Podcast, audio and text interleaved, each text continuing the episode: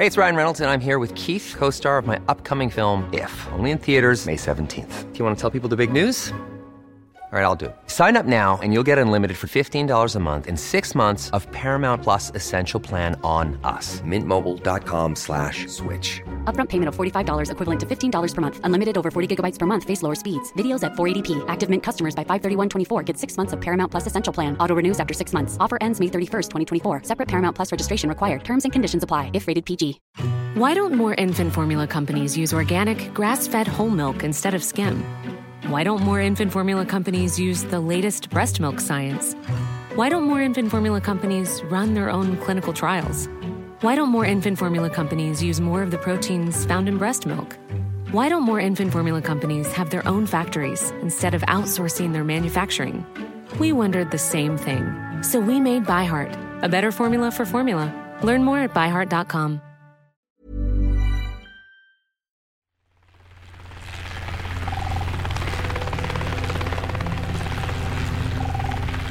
1742, the 2nd of June, 1994. An RAF Chinook helicopter leaves from Aldergrove. On board, 25 key intelligence officers, members of the RUC, MI5, and the Army, as well as four crewmen. Its destination, Inverness, in the Highlands of Scotland. But it never made it. Just 18 minutes after takeoff, the helicopter ploughs into the Mull of in thick fog.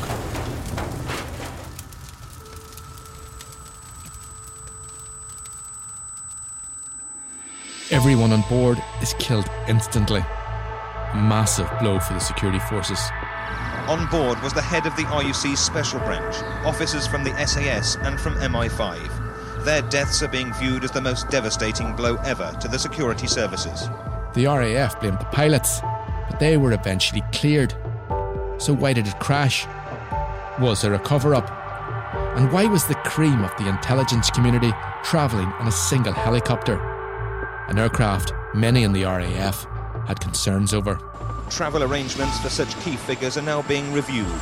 All 29 men were together in the Chinook helicopter as it headed for a top level intelligence conference.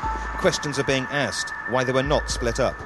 To tell this story, I'm joined by Belfast Telegraph reporter Andrew Madden. Andrew, welcome to the Bell Tale. Thanks for having me. What exactly happened? Where can we start? Well, I think it's important to kind of uh, help set the scene. So this was June 1994.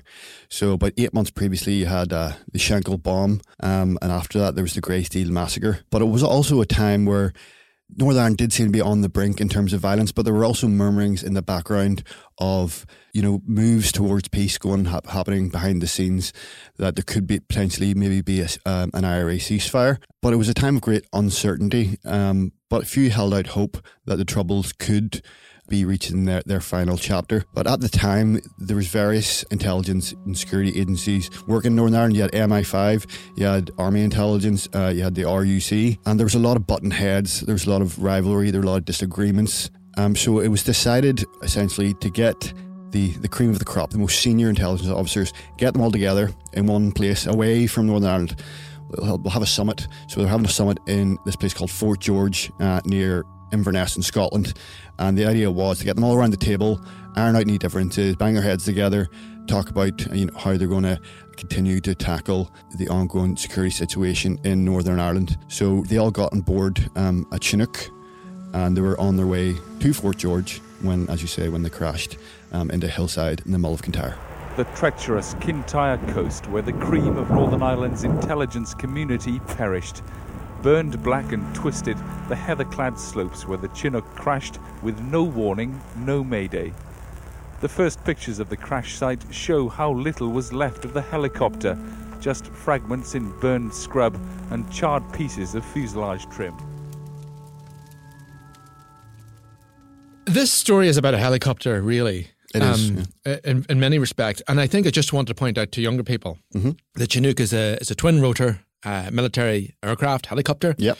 But at this time, the troubles were still ongoing, and there had been a major flare up in, the early 90s, as you said. You had to, a lot of tit for tat violence. going. Uh, and but in this period, and for those of us who remember, when you looked up, there was a helicopter in the sky. There was a major helicopter base at Aldergrove. Mm-hmm. There was a major helicopter base in, in South Armagh and Bessbrook and in other places. And, and, and the British Army Yeah, they were was frequently used. Yeah, uh, uh, was ferried about places like F- South Armagh and other places. Yeah. They didn't use the roads; they were in helicopters. Exactly, the and this is a concerns. massive infrastructure. So the the the Chinook's a heli- heavy lift helicopter and would have tr- moved troops from one place to the other. Yeah.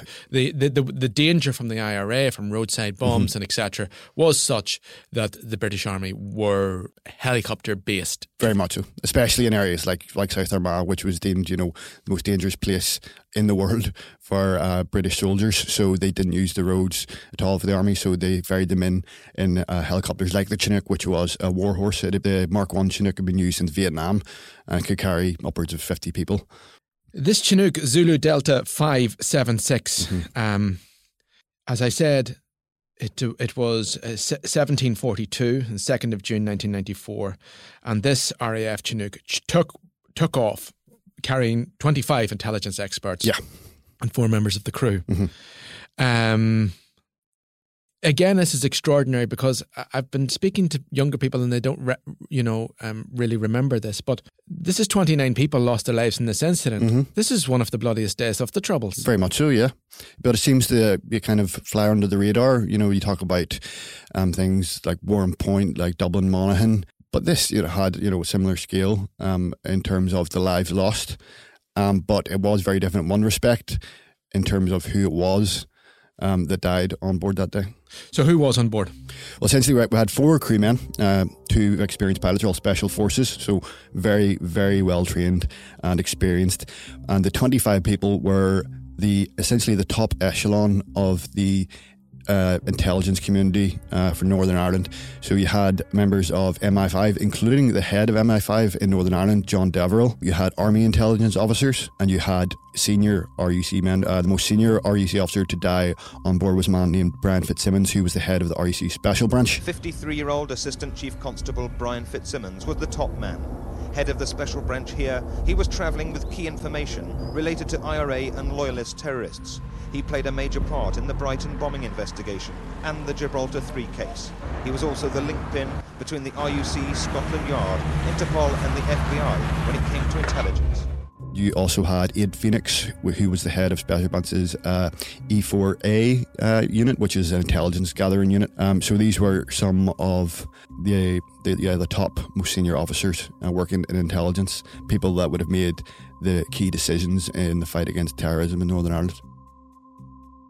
And this was obviously a huge blow. It means it's a, it's a huge number of people. So, Of in terms of the security forces setting people's families aside, etc., this is a huge blow because obviously these people, a lot of what they know is in their heads. Very much so. I mean- a lot of them are walking encyclopedias in terms of intelligence in Northern Ireland, and to use them all in one fell swoop um, is unprecedented, and it left a lot of people panicking, um, especially at the top levels of government. And um, I think it's it's it's fair to say that it was a a big setback, a big uh, bump in the road in terms of uh, the fight against um, against paramilitaries at the time, and to have it was very strange as well to have all these officers on board the one aircraft at one time, um, because in case if anything did go wrong, something like this would happen. And helicopters are intrinsically more dangerous Of course than, they are, yeah. than a fixed wing craft. Mhm. The Chinook. I mean, it's, it's a twin rotor. It, you know, it's a very complicated machine. Very much so. Uh, Zulu Delta five seven six. It Yeah. was a was a Mark two. This is a Mark II, yeah. So there was a, the the Mark One had been used since Vietnam, and it was very reliable. Um, it was flown around the world, um, and it was known for being reliable, for being uh, you know a warhorse. And then essentially they were working on a new and improved version of this called the Mark II. Um, which is supposed to be obviously um, even better, you know, more modern, uh, new flight systems, computers, and all on board. But it quickly uh, gained a reputation of being had its flaws, had uh, problems with the computer system, other problems um, with the systems on board, and it was known for not being reliable. This aircraft was a Chinook Mark II, a specific aircraft. Is it that it was created, designed, and built as a Mark II, or is this a Mark One which has been remanufactured? Because I do know in, in some of the accounts that this this aircraft was was redelivered uh, as a Mark II. So, so, so, Yeah. do we know? So I kind of had there's the Mark One, but had a revamp. So it had its kind of like a major upgrades essentially to the Mark One. Yeah. So it certainly wasn't a brand new aircraft. Now, No. this this aircraft in question had an, a, a number of problems, including on the 10th of May 1994, post-flight fault inspection revealed a dislocated mounting bracket, uh, which caused the collective lever to have restricted and restrictive movement. I have no idea what that means, but it but Well, it, essentially- it, would, it wouldn't inspire me with confidence. It would not at all. You know, if you have to make um, an evasive maneuver on a helicopter, such as if you're coming up to a mountain, you would need to rely on having swift and proper movement of your helicopter. There are also other problems as well with the onboard computer. You know, serious fault signals were being sent out, and when there's warnings, when there wasn't really warnings happening. Um, yeah, a lot of problems that you do not want to have. Number one engine replaced a number of times, and on the 25th of May 1994, a serious incident occurred which indicated the imminent failure of number two engine. Exactly. This is a complicated story, Yeah. and, and a lot of this is classified, but it doesn't really seem airworthy. I mean, No. did the did the RAF consider it airworthy? Well, against actually this Chinook, this Mark II Chinook, um, against uh, the advice of the officers in the RAF training centre, this was signed off for operational use. Now, the officers in the training centre, they knew that there were serious problems with this, and they did not think it was fit to be used. It was even commented that it wouldn't even train people on this thing. It was that unreliable and unsafe. So they knew there was concerns prior to this, and they knew there were concerns after this incident. So at 1800 hours Mm-hmm. on the 2nd of June, in thick fog, it has to be said, Mm-hmm. this aircraft ploughs into the Mull of Kintyre, killing everyone on board instantly. It actually, the force of it carries carries most of the aircraft on up the hill. Uh, I mean, obviously, it's obliterated. I mean, further, I think, 180 me- meters Yeah, further from the crash site. yeah, so it's yeah. Mm-hmm. a massive impact, and everyone. Uh, uh, so, forgive me, but we have to come, I suppose, to. There's a number of elements of this. Mm-hmm. So this led, first of all, to panic amongst the informers. They- Of course. they must have been. These people must have been responsible for hundreds of informers.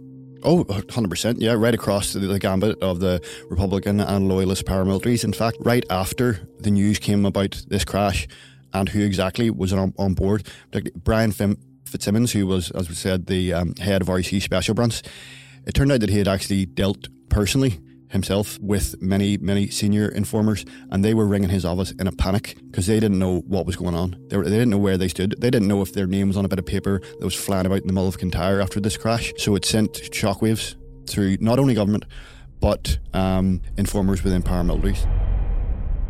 And obviously, if the only person who knows you're an informer Mhm. ha- has been killed, Mhm. And this person is providing cover for you, Exactly. That leaves you wide open. wide open. Wide open. wide open. Now I remember this story very well at the mm-hmm. time. Twenty nine people killed, Mhm.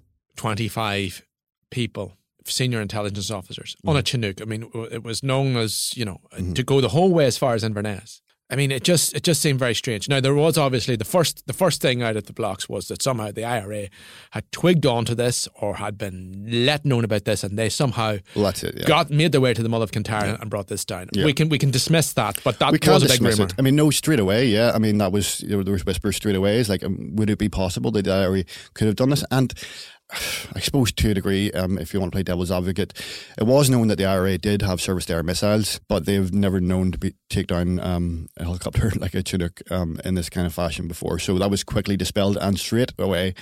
Um, in the hours after the crash, the police were and the uh, security services were quick to come out and try to shut down all conspiracy um, theories. They were said, look, the evidence right now is this was nothing more than an accident, and I want to put you know uh, nip the bud on any uh, any conspiracies that were going around as well. And then there was some outlandish ones about supersonic weapons that were being used that made it fly off course and all Well, sorts of I, things. I, I, I don't think there has. I, I've never really known many, many air, crashes. If you go down that rabbit hole, Oh, yeah, uh, yeah. you know, there's always seems to be.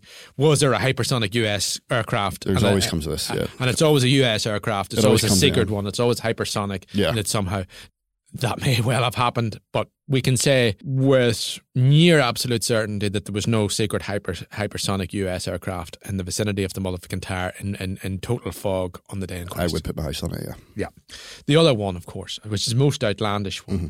but it did have traction at the time, was that, you know, these men held the secrets, the security forces of, of, Mm-hmm. of, the, of the British, and that some deep, dark state had decided to and their side of, of the troubles in this. Yeah, there was some. Yeah, there was ideas that there was this deep state, you know, MI eight kind of uh, operation to kind of clean the slate and take out all these uh, top uh, security officials, and therefore, you know, you know, dead men tell no tales. But again, obviously, the families involved Mm. Would find that theory very deeply offensive. There's Very absolutely no evidence of that whatsoever. Um, uh, and you know, and to think if we allow ourselves to think very coldly and clinically about it, I mean, it is it is unlikely. It is very TV. It is very much so. Yeah. So, what really happened then? What can we say? Well, to be honest, not a lot. Um, Which, which, which, in fairness. Mm-hmm. When we can't give people information, and we will talk why we can't give people information in a little while. Well, that's where that's where people's imagination starts to fill in the gaps. well, that's it. When you have a vacuum like this, I mean, yeah, that's when the conspiracy theories start. When you can't say anything for certain, then it seems like um, everything's to play for. So the the, the, the, the helicopters crashed into the Mull of Kintyre. Yeah. Um, I mean, even even the pictures uh, we remember of the time, there was no recognisable helicopter. I mean, and No, journalists just- said, said yeah. this was strewn over a wide area, A wide area, yeah. complete total impact. Yeah.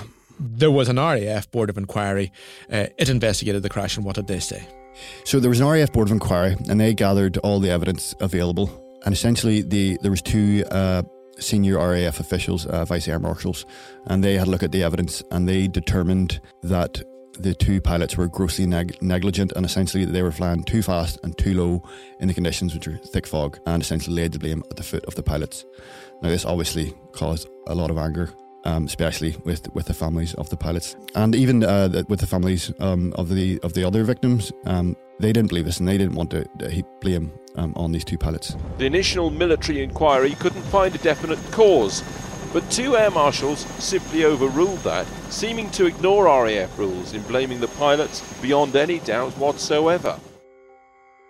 There was a widespread feeling, of course, that they were scapegoated, and after a while, it, Mm-hmm. it, it started to filter out that there was pro- there were problems with this aircraft. Yes, indeed. Um, even actually, the Ministry of Defence itself uh, was in a legal dispute with the manufacturers of the aircraft over problems with it, and it known to have accidents beforehand. Um, and it even came out um, that uh, one of the pilots, Richard Cook himself, had raised concerns about this very aircraft prior to getting on it, and he actually increased his life insurance in the months prior to the crash because he had fears for his safety, which he relayed to his father on several occasions. And a lot of other um, RAF members, especially ones in the training centre, felt this wasn't airworthy and it was an accident waiting to happen.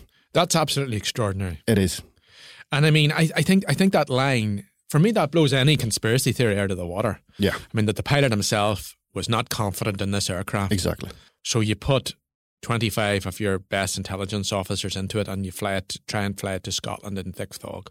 I mean, it's it it, it, it, it really really is it really is incredible. Now, Yeah.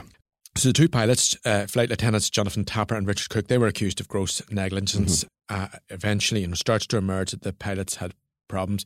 Widely felt that they were scapegoated, but after a long campaign, their names were were cleared in 2011. I mean, but I wonder, were they really cleared? Well, essentially, what happened was it turned out, as I mentioned before, um, the original board of inquiry, they had people that, who gathered all the evidence, and then it was a conclusion was drawn by two officers.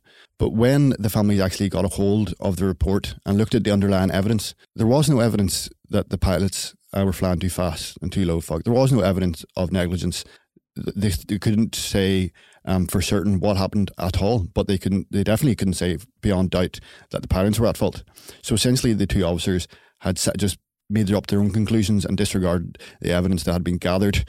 Now, in the years that followed this, there were several um, different inquiries, um, parliamentary inquiries, so on and so forth, which also challenged um, the original conclusions of those two officers. You know, they either, well, essentially they said, look, there's not enough evidence to say beyond reasonable doubt that uh, the pilots were grossly negligent. Um, there isn't enough evidence to say what happened at all in any case. Because there were no flight data recorders or cockpit voice recorders on this kind of aircraft. No. And everything was destroyed. It was just a hunk of metal that was left. They had information on speed and height derived from the position of cockpit dials in the wreckage Mhm. and the condition of the wreckage. Yeah. I'm, again, I'm not an engineer. No. But Essentially, they were able to lay out kind of a rough flight path, and that's about it. It, it does it does seem it does seem very flimsy evidence to to condemn Very to, much so. to pilots. Again, we don't know We don't know. because we don't have um, we don't have the information. But I mean, uh, we've talked about this aircraft before. And, and its various issues. So, and those those are those are those are part of the problems, of of course. And I mean, there were issues again with the, the Chinook Mark II helicopters had been fitted with poorly designed fuel control systems anyway, even if they were in perfect working order. Which this one seems not to have been anyway. I mean, Yeah. n- numerous problems with it, with its engine. So, but one of the problems that's come up, um, you know, we've been reading across this is the bureaucracy. These files, they, they were going to d- destroy them, which seems un, un, uh, uh, incredible. Earmarked for destruction. hmm There's been an intervention. When will we get seeing the files around the Mull of Kintyre crash? This is a strange one because normally um, files like this can be released under what's known as the 20 or 30 year rule, but we won't see the files for the Mull of Kintyre crash until 2094. That's 100 years after the crash. And no reason's been given for this. I I'm just dumbstruck. Now maybe, maybe y- there could be some argument regarding the uh, you know the, the intelligence and and, and things. Of course, but I mean, there, there's ways of redacting certain parts of information, you know, black and white paragraph here and there. But there's no reason why these files should be completely shut um, until 2094, that I can see anyway. Uh, journalists have been written, written written about this. I mean, there's the, the former Belfast Telegraph uh, reporter David Walmsley. He has written about this. There are books around this. There is there is some interest in this. I do notice there isn't an awful lot of memory here, um, but journalists re- would have been very interested in this case at the time. Oh, very much so. I mean, when it happened was front page news. It was news for the uh, that ran for, for days and days. Um, yeah, as you mentioned, David Walmsley was one of those that he was a young cub reporter at the Belfast Telegraph at the time, and he was sent to the scene and he wrote a book on this. And every year when the anniversary comes around, it's actually the 30th anniversary coming up later this year. Um, it, it's back in the news, um, and it's also been the focus of a new uh, BBC two part documentary as well. Yes, that documentary, Chinook Zulu Delta 576. That's why we're talking about it, obviously. This, Yeah. it, it, it, it's, it's been back in the news. Uh, What are the families? What do the families? I know you've been working on this story, uh, Andrew. What are the families saying? Well, for years and years, um, they've they've felt that the, the RAF and the Ministry of Defence officials hadn't been playing it straight with them, that there was a cover up, um, and they've just been fighting for the truth. Now, finally, in 2011, um, the original RAF ruling, after following a review of the case, was set aside, um, and the, the pilots were, were cleared of wrongdoing. But we still don't know exactly what happened. So there's still a campaign to try and get those files under lock and key until 2094 released. Um, and there's still a lot of yeah, a lot of unanswered questions that the families are still still chasing. It is incredible. We seem no further on, A- and yet we do. We we we as we've said, we'll never know exactly. No. But for those families, uh, they have to live with the fact that these documents are under lock and key until well after everyone. Of course, it just seems like the final insult. Yes, everyone, everyone alive in two, in 2094, none of them will even have been alive at the same time. You know, it, we will all have passed on. So I find that incredible. So, um, Andrew Madden, I'm sure you'll be working on this in the future and trying to dig down deeper into this story. It is extraordinary, given how big a story it was at the time and is. how large the the um, loss of life was, and the major questions which remain on it. That this story isn't better known, but here we are. We've made a podcast. Here we are. Here we are. Yes, um, even after all these years, um, it's still a fascinating and devastating uh, chapter.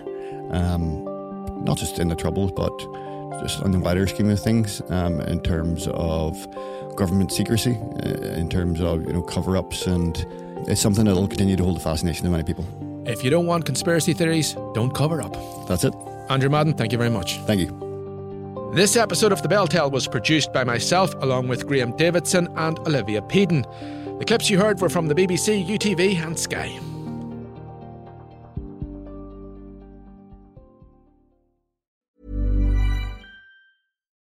Why don't more infant formula companies use organic, grass fed whole milk instead of skim? Why don't more infant formula companies use the latest breast milk science? Why don't more infant formula companies run their own clinical trials? Why don't more infant formula companies use more of the proteins found in breast milk? Why don't more infant formula companies have their own factories instead of outsourcing their manufacturing? We wondered the same thing. So we made ByHeart, a better formula for formula. Learn more at byheart.com.